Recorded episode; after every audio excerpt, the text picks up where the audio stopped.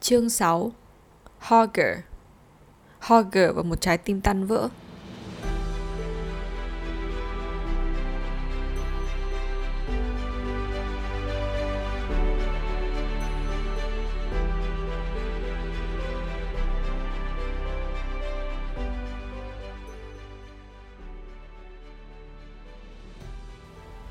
Ingma luôn có một phần kế hoạch là Hogger phải được thấm nhuần trong tinh thần của chủ nghĩa Cộng hòa từ khi sinh ra.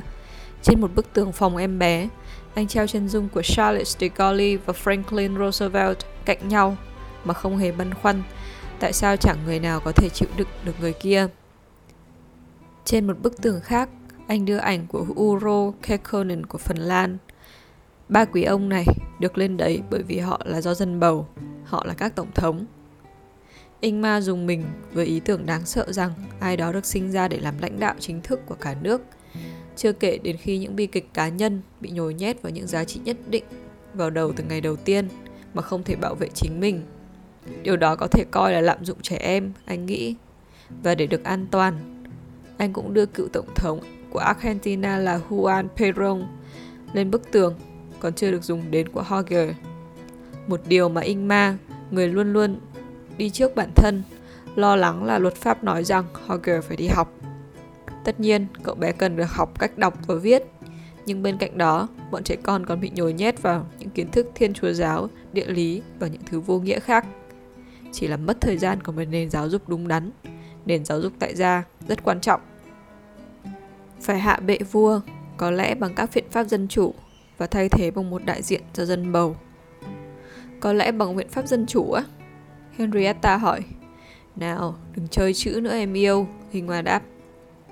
Đầu tiên, việc hậu cần đâm ra khó khăn hơn. Khi Hogger vào đời không chỉ một mà là hai lần trong vài phút. Nhưng như trước đây vẫn vậy, Ingmar rất biết cách xoay sở. Anh có một ý tưởng cách mạng, đến mức anh phải nghĩ thật kỹ về nó trong 40 giây trước khi chắc chắn và cho vợ biết quyết định của mình. Anh tính là Hogger và Hogger có thể phân chia thời gian ở trường vì việc sinh nở đã diễn ra ở nhà.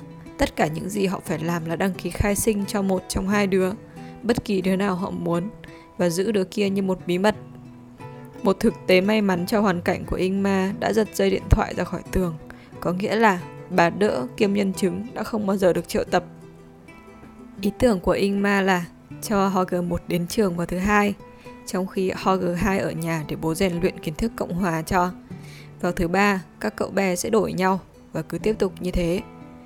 Kết quả mong muốn là một liều lượng vừa đủ kiến thức chung ở trường cùng với một khối lượng vừa đủ cái gì đó có nghĩa. Henrietta mong mình đã nghe nhầm.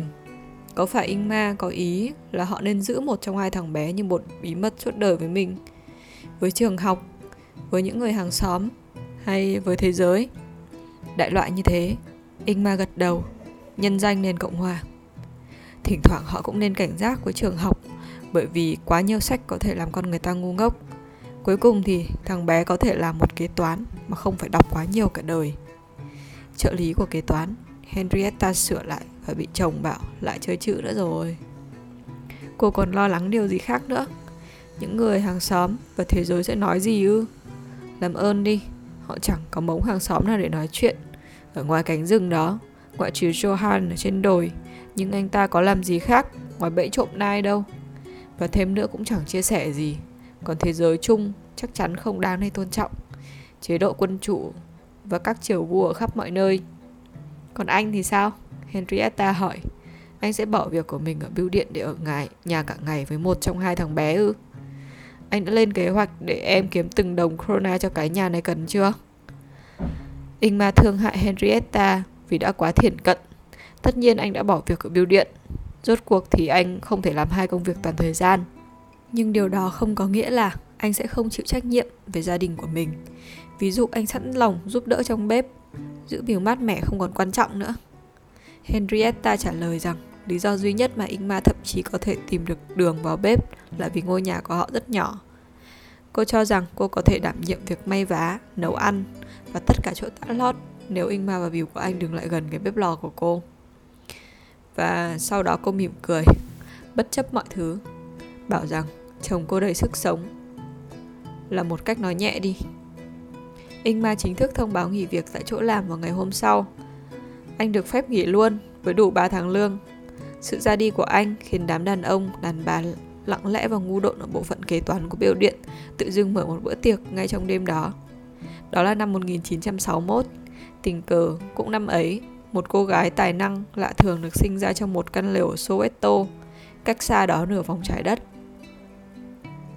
Trong những năm đầu tiên của Hogger và Hogger, Ingmar phân thời gian giữa việc ở nhà làm vướng chân vợ và ra ngoài quậy phá các kiểu để ủng hộ chủ nghĩa Cộng Hòa. Anh cũng tham gia các câu lạc bộ Cộng Hòa dưới sự lãnh đạo tinh thần của Wilhelm Moberg vĩ đại. Moberg, một cây bút huyền thoại, đã nổi giận với tất cả những người theo chủ nghĩa xã hội và chủ nghĩa tự do nguy hiểm. Họ thêm chữ Cộng Hòa vào tuyên ngôn đảng của mình mà chẳng làm được trò chống gì với nó. Nhưng anh ma không muốn vượt rào quá sớm. Anh chờ đến cuộc họp thứ hai của câu lạc bộ trước khi đề xuất rằng mình có thể quản lý cái quỹ khá lớn của câu lạc bộ với mục đích bắt cóc và giấu thái tử đi, làm tuyệt giống thể thừa kế ngai vàng. Sau vài giây im lặng choáng váng quanh bàn họp Cộng Hòa, đích thân Moberg đã tống Ingmar ra ngoài với một cú sút trúng đích vào mông thay lời từ biệt. Cái chân phải của Moberg và cú mất đà ngã lăn xuống cầu thang làm anh ta đau thật. Nhưng mặt khác cũng không có tổn thất gì. Ingmar nghĩ khi đi khập khiễng bỏ đi. Họ cứ việc giữ lấy câu lạc bộ Cộng Hòa của mình để ngưỡng mộ lẫn nhau. Ingmar đã có ý tưởng khác. Ví dụ, anh gia nhập Đảng Dân Chủ Xã hội, nhu nhược.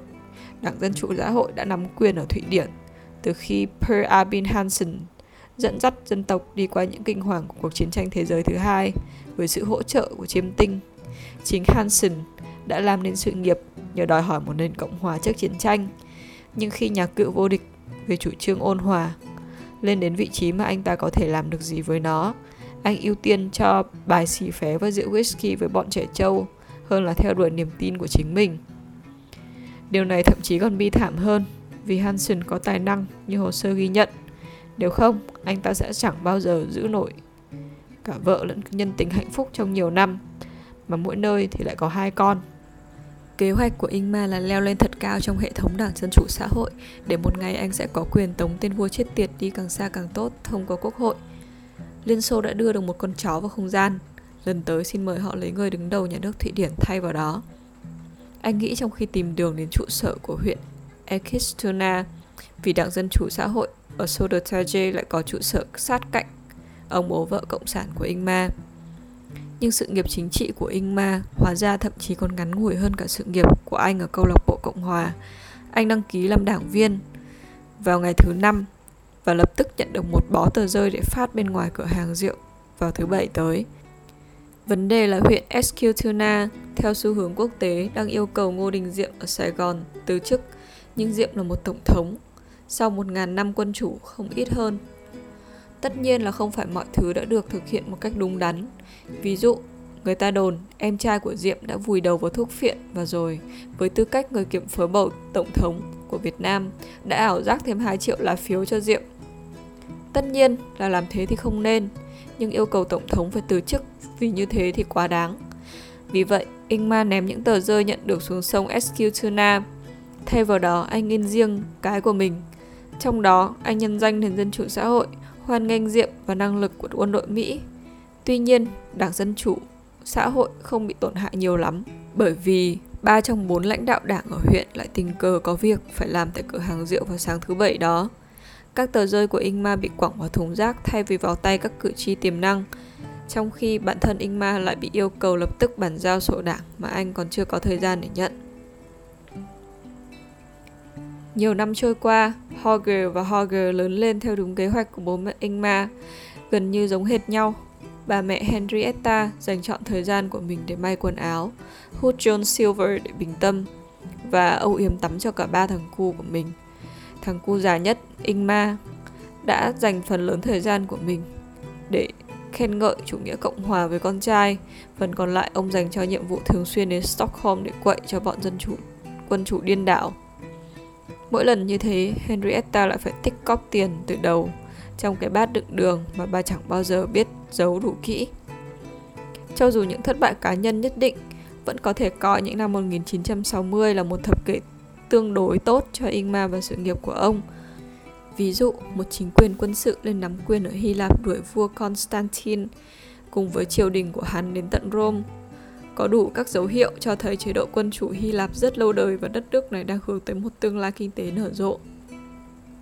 Những kinh nghiệm của Việt Nam và Hy Lạp cho Ingmar thấy rằng khi tất cả được nói và làm, bạo lực có thể mang đến sự thay đổi.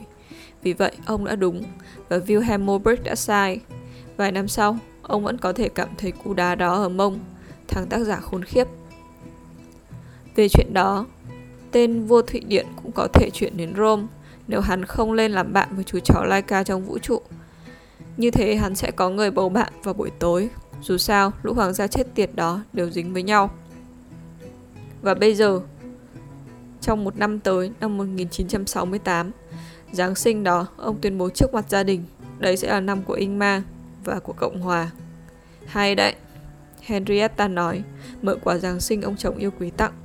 Bà đã mong đợi, không nhiều, dù vậy vẫn không ngờ rằng một bức chân dung lồng khung của Tổng thống Iceland Aske Askeisen tặng Henrietta, người đang có kế hoạch cai thuốc. Mùa thu năm 1968, Holger và Holger tham gia hệ thống giáo dục Thụy Điển theo nguyên tắc mỗi đứa một ngày mà Ingmar đã quyết định vào ngày. Mà anh ta biết hóa ra chúng không chỉ có một đứa. Ở trường, thầy cô lấy làm lạ vì bất cứ điều gì Holger học vào sáng thứ hai đến hôm sau đều bị quên sạch. Và bài học hôm thứ ba bị quên được ngày sau đó. Trong khi bài ngày thứ hai lại trở lại. Ồ, cậu bé vẫn có thể theo được phần lớn. Và mặc dù còn bé, cậu có vẻ quan tâm đến chính trị như vậy sẽ không có gì phải lo lắng. Trong những năm sau, sự điên khùng nói chung được gác qua một bên ở mức độ là Ingma chú trọng giáo dục tại gia hơn là gây rối ở nơi công cộng. Tuy nhiên, khi ra ngoài, ông luôn luôn đưa con đi, một trong hai đứa đặc biệt cần giám sát chặt chẽ. Đứa ban đầu được gọi là Hawker 2 có dấu hiệu sớm của dao động trong đức tin. Hawker 1 dường như không bị thế. Tình cờ Hawker 1 là đứa đã được đăng ký nó là đứa ví dụ như có hộ chiếu trong khi HG2 không tồn tại hợp pháp. Như thể nó là phụ tùng thay thế. Điều duy nhất Hogger 2 có vẻ có mà một thì không là khả năng học tập. Vì vậy, Hogger 2 luôn là người đến trường khi phải thi, bất kể đúng lịch hay không, ngoại trừ một lần khi mà Hogger 2 bị sốt.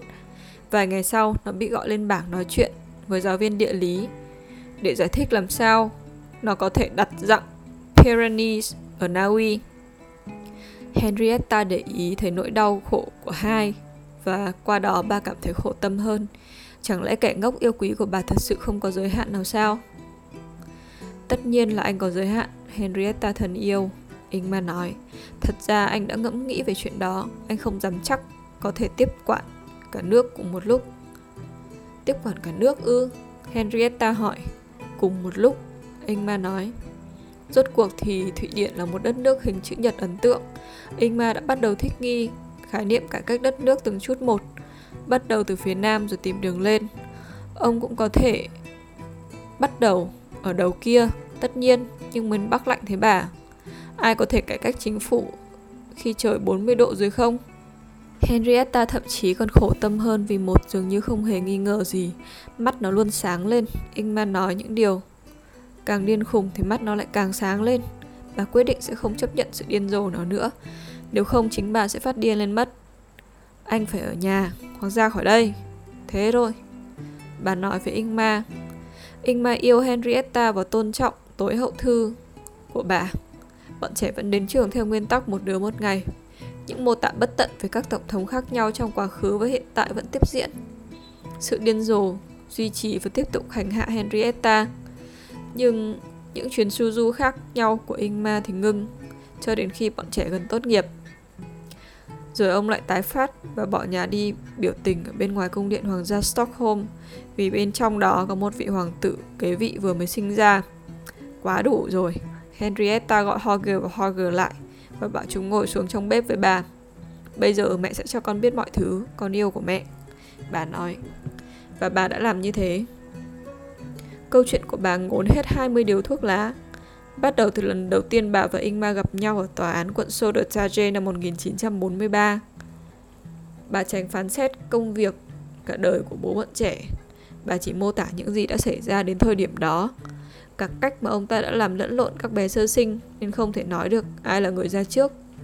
Con có thể là hai, một ạ, nhưng mẹ không biết. Không ai biết cả. Henrietta nói. Bà nghĩ câu chuyện tự nói lên tất cả và con trai bà sẽ đi đến kết luận chính xác khi bà kể hết. Bà chỉ đúng một nửa. Hai Hogger lắng nghe. Với một đứa, nó có vẻ như một câu chuyện anh hùng. Mô tả một người đàn ông thôi thúc bởi đam mê, những người đã chiến đấu không mệt mỏi với những cơn gió ngược. Với đứa còn lại thì dường như ngược lại, nó là một câu chuyện của một cái chết báo trước. Đấy là tất cả những gì mẹ phải nói. Henrietta kết luận. Với mẹ, không quan trọng là nó được nói ra. Hãy suy nghĩ về những điều mẹ nói với các con. Nghĩ xem, các con còn muốn sống một cuộc sống đưa mình đến đâu.